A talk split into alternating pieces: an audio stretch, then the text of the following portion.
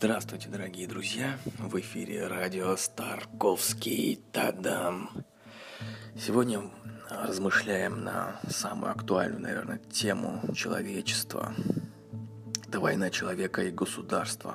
Но ну, основной мой тезис – то, что она неизбежна. Хочется привести цитату Бердяева. Николая ошибочно было бы сказать, что война существует для людей. Нет, люди существуют для войны. Но на самом деле так было всегда. В любом государствующем государстве выделяются сторонники законной власти и ее оппоненты. Так ровным счетом и должно происходить. Но только закон, конечно же, может наделить вторую сторону должными правами или в том или ином виде вывести их за черту правового поля.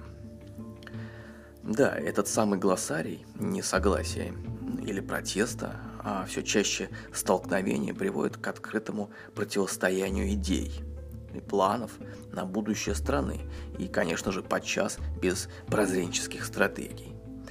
И если вывести за скобки лоббистские интересы иных властных кругов, которые всегда стоят за любым социальным волнением, и рассмотреть даже не гражданина, но человека, то под этой призмой мы увидим отдельные судьбы людей – которые устали от определенных социальных устоев и отношения государства к тем или иным ценностям общества и элементарно, конечно же, хотят перемен.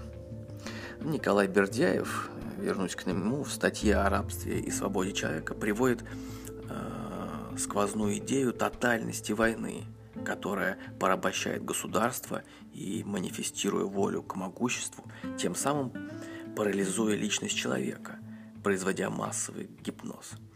Так рождается система ценностей капиталистических государств, в которой человеческая жизнь соизмеряется с интересами государства.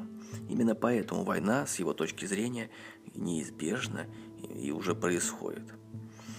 Но это война человеческого духа с помраченным умом, делаю я вывод, которой с одной стороны стоит судьба отдельного человека, а с другой – собирательный образ лихаимства.